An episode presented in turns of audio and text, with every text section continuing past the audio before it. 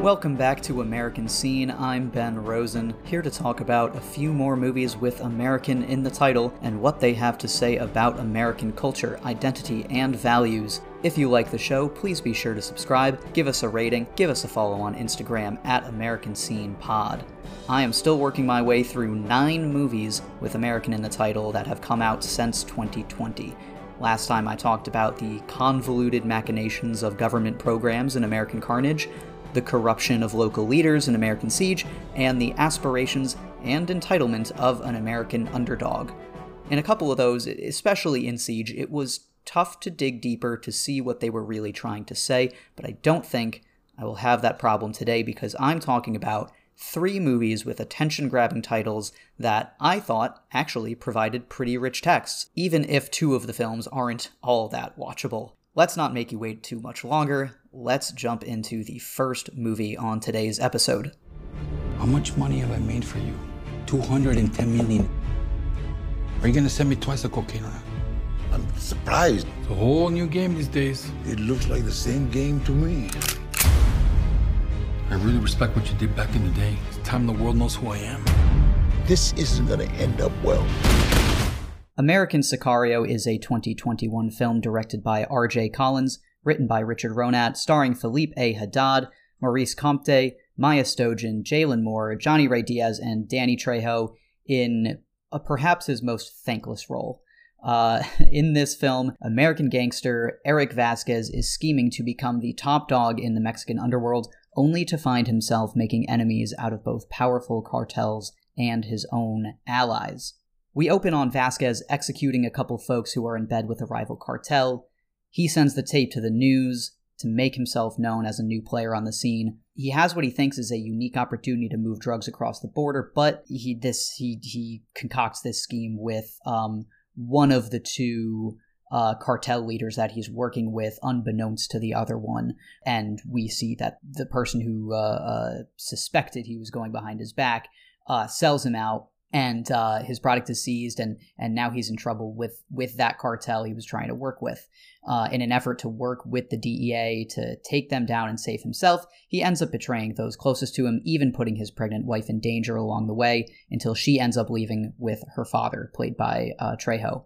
Uh, the DEA ends up betraying him as well. Uh, he got no proof that a real immunity deal was actually in place, and Vasquez ends up dead in a Mexican prison. Uh, the most important thing to stress uh, in this movie, uh, in this story, of course, is that Vasquez is actually from Texas. Uh, admittedly, a smart kid from a good home uh, who saw an opportunity to get into the drug game because he says he's different and that he can bring profit in a smart way, apparently by using the government, media, and police pressure to put his competition in their crosshairs. but he's not smart, and he's only different in ways that end up being his undoing. Um, first, he falls into a lot of the stereotypes of a drug kingpin. He's throwing party with his boys and sexy dancers in the back of a club. He's lazing about in a hot tub. He's playing video games. Um, his loyal followers seem to genuinely like him, uh, which is cool to see. But he still orders them around. Uh, like he tells one of them, uh, "You're going to get a dance from this girl, um, uh, you know, even though you don't want to." And uh, and he's like he's like I'm gonna kill you if you don't get a dance from this girl, which is just wild. Uh, and uh, then the next morning he comes home and he's like, hey, uh, make breakfast for me and my wife uh, to some other character.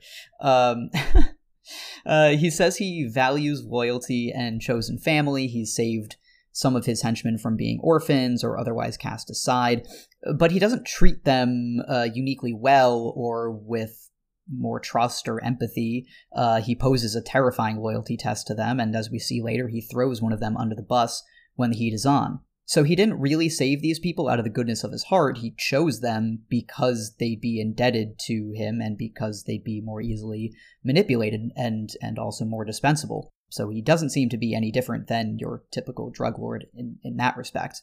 Uh, the big difference is that he actually has no idea what he's doing. Uh, this is a, an American guy who, who came down thinking he knows this business better than people who have built entire cartels over probably decades and generations. Uh, he seems to think that even without any significant education or experience, that he can be a player in this game. And his privilege makes him think that he's immune to the consequences that come with being in this business.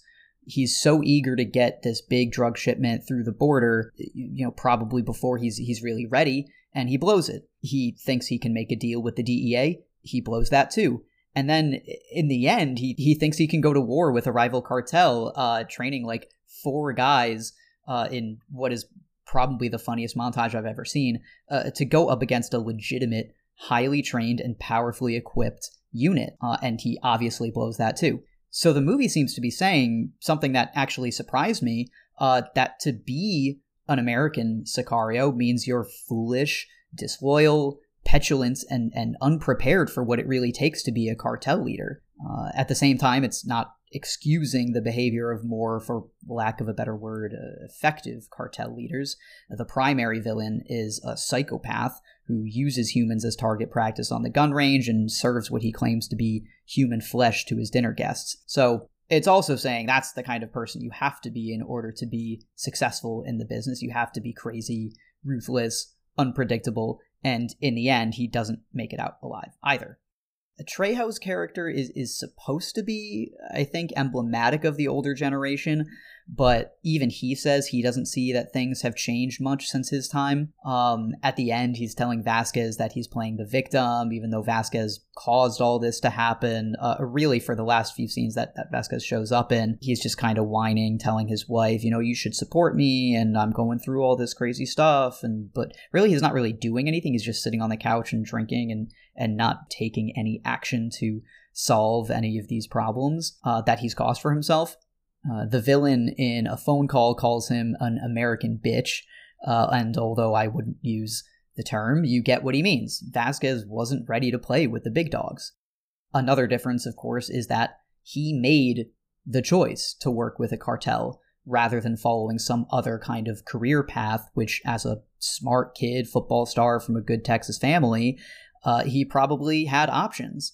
Um, whereas, according to a story from the AP last year, drug cartels recruit children as young as 10 who came from unstable homes, who are out on the streets and maybe need more money because their families can't make ends meet, who, who leave or get kicked out of school, uh, and they're recruited by other kids their own age with either drugs or religious beliefs or a sense of belonging kids can't get elsewhere.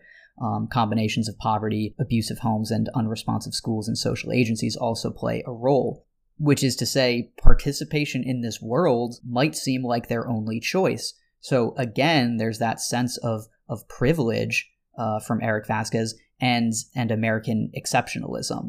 In prepping my notes for this episode, I realized this is actually based on a true story of Edgar Valdez Villarreal, uh, also known as La Barbie, who's serving a 49 year prison sentence in Florida.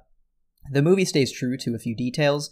Uh, Valdez was born in Laredo. He was a popular high school football player. He became a weed dealer while in high school and later joined a cartel where he was able to rise up quickly due to his U.S. connections. Uh, he also collaborated with the DEA and FBI while working as a drug trafficker and employed techniques such as videotape torture and decapitation. But whereas Vasquez in the movie says he made the choice to come to Mexico and work with a cartel, the true story is he he fled to Mexico rather than face an indictment on charges of marijuana distribution. And whereas the movie shows him rallying his four individual uh, soldiers uh, when he faces retribution for setting up a cartel leader for, for capture by the DEA. The true story we don't see is the gang war he waged for control of the cartel after the cartel boss died. We've seen similar true stories of privileged Americans who think they can enter a world uh, much bigger and more dangerous than they anticipated, whether it's the story of Kid Cannabis. Uh, this was a Rolling Stone article adapted into a movie uh, about a decade ago, or the story of Victor Bout that inspired Lord of War. Um, he ended up in jail uh, famously. Uh, there was some recent news about him you might be aware of. Uh, or Blow, uh, that character was arrested, or War Dogs, which even has the tagline of quote unquote hustling their way to the American dream. Uh, of course, it doesn't have American in the title, so we won't cover it on on this show. But it, it has that in the tagline, which I just uh, found pretty interesting. Had to throw it in. Um, those individuals, of course, also arrested, uh, or even American Made, um, which in the end of that movie, he's killed, uh, got in over his head, and and ended up running afoul of, of cartels and and died, uh, was murdered. So in this movie, it's it's a surprisingly suspect view of the American male in a movie that has a, a lot of conventional gangster film elements. Uh, it's not a good movie. Uh, it's pretty boring and poorly acted and filmed, but it does come down on what being American means in this particular uh, context. There are no real uh, interesting American moments worth pointing out, so we'll set aside American Sicario for now and move on to our next film. We have no food. They took everything. We need your help. Can't help you. Can't or you won't. Go somewhere else. There is nowhere else.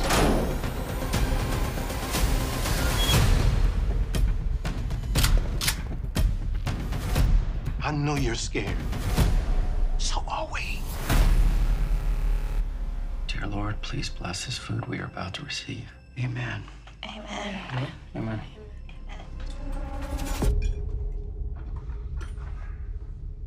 Why didn't you say amen?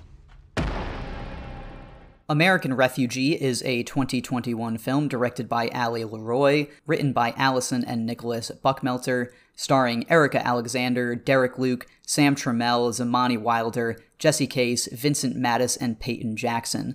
Uh, it follows a family seeking shelter in their neighbor's bunker when the American economy is in collapse and the danger inside is greater than outside. Uh, it opens on a sequence giving us the info of this looming financial crash, borders closing, National Guard at the ready, fear for the next Great Depression. Uh, then it tells us in voiceover that chickens have a pecking order that's established early. The weaker chickens have to wait their turn, and the order is hard to disrupt unless something unexpected happens. Uh, we meet Greg and Helen Taylor. They're a well educated, well off family with two kids and one on the way.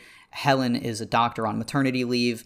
Um, she's about to have a baby. Uh, Derek is a professor teaching classes over some futuristic version of Zoom. We don't actually get to see him teach a class, but he, we see him open up his his sort of um, like digital display. Uh, they recently moved 30 minutes outside the city to a relatively small home on a big spacious plot of land in the country, uh, seemingly in the middle of nowhere, with the only neighbor for miles around uh, belonging to Trammell's character Winter his son Maddie, and his partner Amber, who is also pregnant. But the Taylors have never actually glimpsed this family until Helen runs into Amber at the understocked and pharmacist-less general store. Uh, Helen shows her to some things that she'll need, and later, when Helen, uh, sorry, when in, when Amber is in need of assistance that Winter can't figure out, Winter sends Maddie to the Taylor's house to bring Helen into their underground bunker. They're, they've been hiding out there ever since winter started to feel like the, the shit was going to hit the fan. And the shit really is starting to hit the fan. The city is devolving into the kind of scenes we saw in Last Days of American Crime. Uh, just absolute mayhem, uh, which we see when when Greg tries to rescue Helen's sister Brooke from her apartment uh, and she's killed trying to escape a group of thieves. Uh, Helen helps uh, Amber and then Winter kicks them out again. But when the Taylor's home is invaded later that night, they escape and run back to Winter's compound seeking refuge now that all the craziness in the city has has reached them in the country. Finally, here is when we get into the meat of the movie uh, that actually has something to say. Winter doesn't want to let these people in. There's there's only a certain amount of food and space to sustain them, but finally he relents. But he says you can't just take, everyone has to bring something to the table. You're either an asset or a liability. In this situation, Greg's education and skills don't serve him, and he has to learn new skills like casting bullets and shooting so that when another crew descend on their compound, he and Winter can fight them off. He proves himself useful in that scenario, but it's a high risk job that he's not trained for. Helen can leverage her skills and knowledge as a doctor to see Amber through the pregnancy, but Helen is only useful because of what she can provide not because she's a person and therefore deserving of health and safety and protection from forces that are outside of their control. And so once the child is born, it was no surprise that Winter says, Okay, you're not useful to us anymore. It's time for you to go. Helen even tells Greg they have to prove their value, so she devises a way that she has to take Amber's place, breastfeeding the new child. Meanwhile, Amber is upset and she won't uh, there's there's a quote says she says specifically she won't let Helen replace her. Once we got here, the movie's commentary really clicked in for me. This is an extended metaphor for how refugees are treated in America. In many places in the US, especially in the country, especially by uh, the kind of right wing Christian characters like Winter, there is immediate pushback to receiving refugees. We hear their arguments. There's no room for them. We already have enough mouths to feed. They have nothing to contribute. Let the cities take them. But we don't want them here. We won't let them replace us, even if the job they're doing is one we can't or won't do. But the metaphor goes deeper. Greg is educated, but in the world he's entering, he may not be able to find suitable work. This is just like highly skilled immigrants and refugees who who may have been professors or engineers in their home countries, but because of language barriers or a lack of US work history or other factors, they can't find work that matches those skills. They have to take lower wage jobs and sometimes higher risk jobs to pay their bills. It's a, it's a phenomenon uh, sometimes known as brain waste. Ultimately, it's only the men who are kicked out, Greg and his son Kai, because I suppose by implication the women are, are useful to procreate. Uh, when this group, uh, minus Greg and Kai, sit down for dinner that night, the message gets a little muddled when, when Helen mutters something about, quote unquote, the new normal. And Winter has this monologue about that there will be no new normal out there. Uh, I'm not exactly sure what the point of that monologue is in the context of the rest of the story, other than for Winter to argue that the world will always be corrupt and treat people as if they're disposable, but he can create a better life for them down there where, where everyone is bringing something to the table, where everyone's an asset. And then we go even deeper into something reminiscent of slavery uh, that this, this white man has brought these black women into the house to be available to him. He makes a move on Helen, which she reluctantly seems to accept in, in order to get along and for him to continue providing shelter for them uh, and to not incur his wrath. In the end, Greg returns with his son for an epic showdown with Winter, smoking them out so they can turn the tables on him, and after Winter gets a face full of molten metal, Helen is the one who takes over. Uh, she takes over this entire community that they're going to build um, Winter kind of relents, it seems, uh, and and lets her lead. Greg can't lead. He was unserious in the face of a looming threat, and he was disloyal to Helen, both because he cheated on her in their recent past, and his in the story he hides a gun uh, from Winter, thinking he'll use it against Winter later. Uh, that goes against her plan to prove their usefulness. It put their family in danger. This this action uh, of hiding the gun. Helen, on the other hand, has the skills to lead without prejudice, and in the end, the pecking order has been disrupted, and the last thing we see is both families living above ground not isolating themselves from the world in the way that anti-refugee Americans would prefer. And Helen, we see we see this in the last shot, Helen accepts new refugees who are arriving outside the compound's fence. We've moved beyond the metaphor of the refugee, but it's a nice ending that implies that this maternal knowledge that that violence and hard-nosed opposition to each other is not going to solve anything. From the beginning, Helen's the one bringing these families together and that's what we see in the end as well. I didn't really pick out any American moments uh, out of this movie, uh, but there is a scene during shooting practice when Greg and Winter quote Du Bois and Booker T. Washington back and forth to each other. It, it felt a bit out of place, but it did show that Greg's intelligence doesn't put him any higher on the pecking order because Winter can go toe to toe in that regard as well. The story is effective, if fairly predictable, but it takes way too much setup to get into the underground bunker, and the setup prompts just too many questions. Like, why does it take so long for highly educated folks like Helen and Greg to take the threat of financial collapse seriously? As a doctor and a professor, it feels like it would be in keeping with their characters that they would follow the news or be connected at least to people who do. Greg references COVID, so they're aware of how serious the fallout could be, but they don't investigate further if the commentary here is that they are so well off that they think that they won't be affected by the collapse, that's not in the text. Greg never says, "Oh, we'll be fine. We rode out the storm in COVID. You know, bought the dip and came actually came out better on the other side." Uh, and whether that was the intention or not, it makes it hard to empathize with them. There are less consequential ways to suggest that Greg isn't a very responsible dad and has uh, has a ways to grow. Um, and also, the fallout of this financial collapse looks a lot like the kind of lawlessness of the opening sequence of World War Z or sequences from The Last of Us, but there's no suggestion of any other kind of crisis like uh, you know a, a, medical scare or some kind of rampant uh, virus or anything like that. So if the great recession of 2008 and the financial downturn during covid didn't cause a kind of wild west civil war violence in the streets roving gangs every person for themselves kind of hellscape.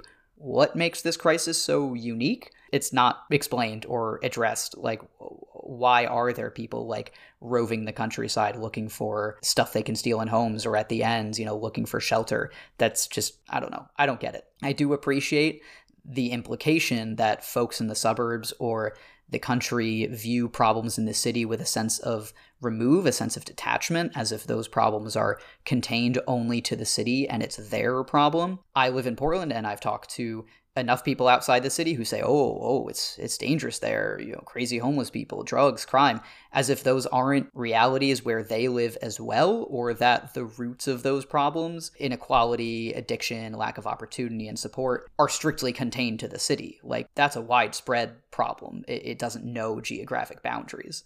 Uh, but Greg and Helen have ongoing connections to the city. Their kids go to school there. Brooke lives there. I assume that's where Helen's hospital is, where Greg's school is, even if he's teaching lessons over Zoom. So it's weird that they aren't really paying attention until things really go off the deep end. There is a lot in this setup that is just kind of confusing in this way, uh, but I think what makes this all so difficult to accept is that by including that opening sequence about the looming collapse, the audience knows more than its protagonists when the movie starts. You just get rid of that sequence, and then we're discovering the news as the characters do, and it makes it somewhat easier to go along with the idea that that they didn't see it coming. But that's all I really have to say about American Refugee. Let's get into our final film for this episode. We have a serious problem. There's no way that this can get any worse. They're branding people now. Neck check. Need another minute? Am I sensing a little attitude, miss? Someone will do something. You can't save everybody.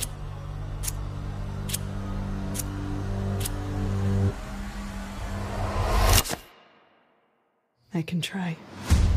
Our last film to discuss on this episode is American Insurrection. It's a 2021 film directed by William Sullivan, written by Sullivan and Jarrett Kerr. It stars Nadine Malouf, Nick Westrate, Sarah Wharton, Jarrett Kerr, Brandon Perea, Michael Raymond Jaynes, and Toby Leonard Moore. It's set in a dystopian America where the government keeps track of all people who aren't straight, white, Christian, and cisgender. This system of government is kept in place by the volunteers, these Proud Boys esque followers of Toby Leonard Moore's character, the Founder, who's seen in a couple flashbacks, and the film centers on four people hiding in a farmhouse belonging to a volunteer that they keep tied up in the barn while they wait on a radio signal to provide coordinates where they can safely cross into Canada. Sort of Last of Us meets Handmaid's Tale. It's been a few months since this all started, during which Sarah has helped others escape to Canada, and now these four are going to leave for good.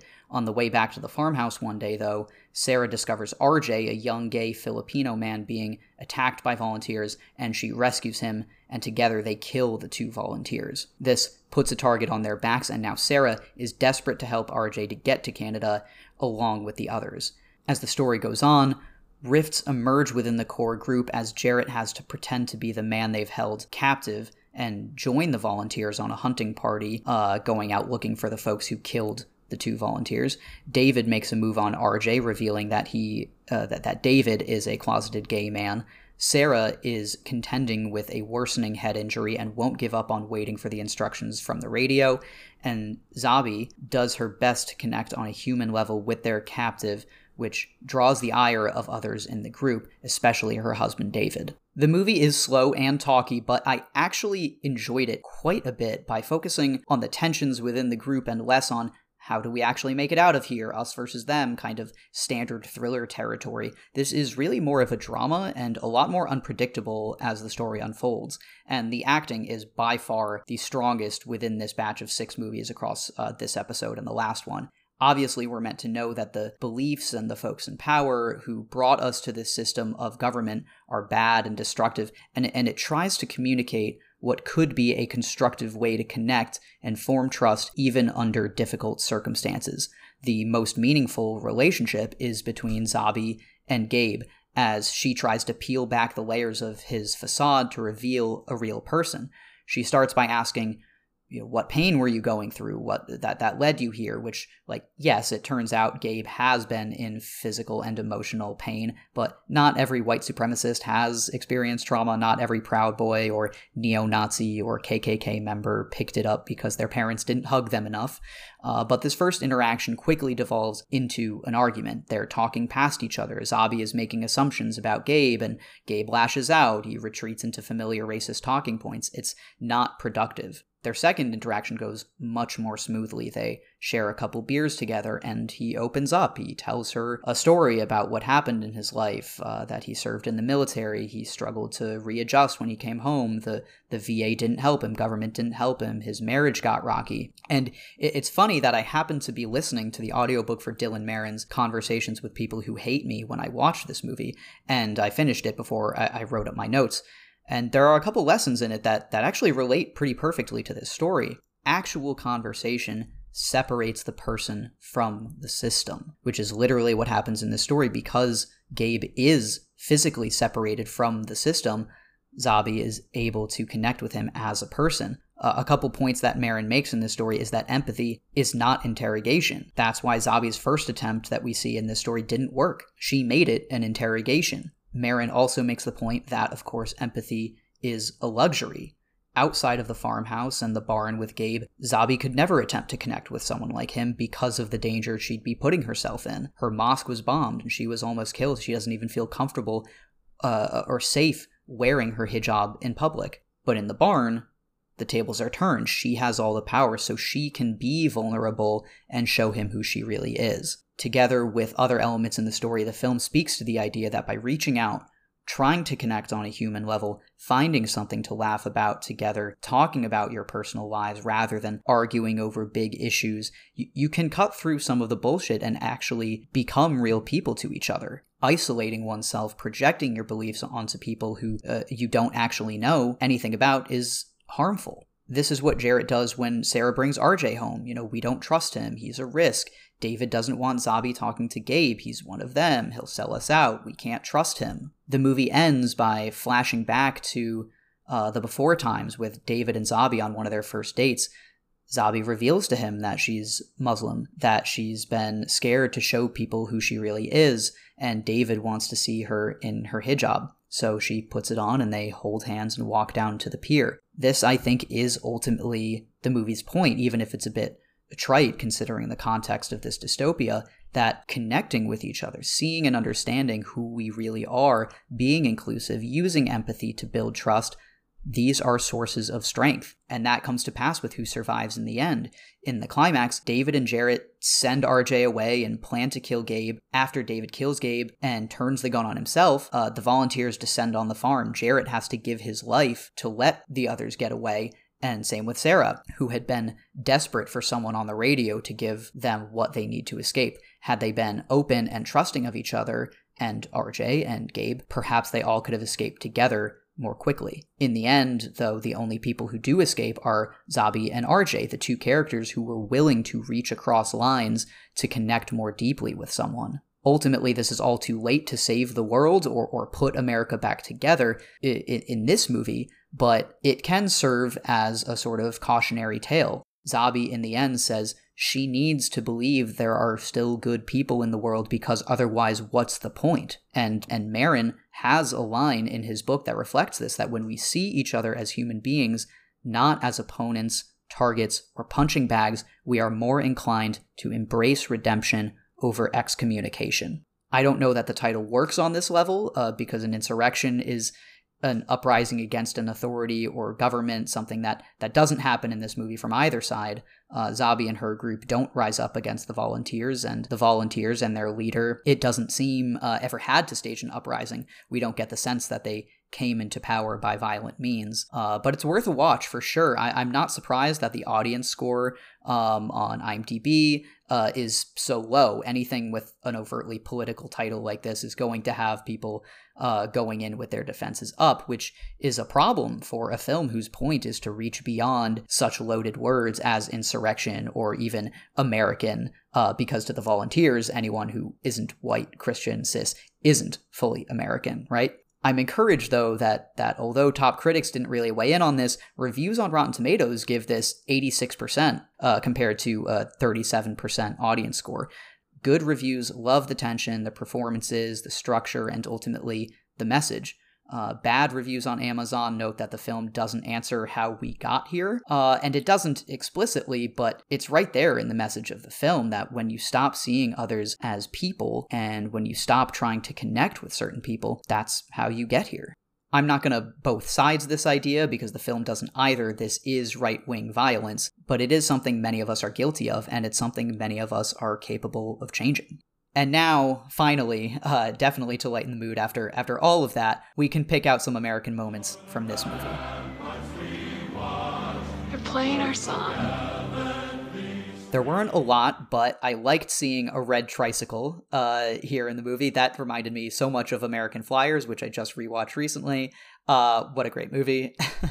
uh, the whole uh, idea that's baked into the story here that that volunteers get to enjoy certain freedoms. This isn't a particular moment, uh, but it is uh, spoken of um, that volunteers get to enjoy certain freedoms by their participation uh, in in this system.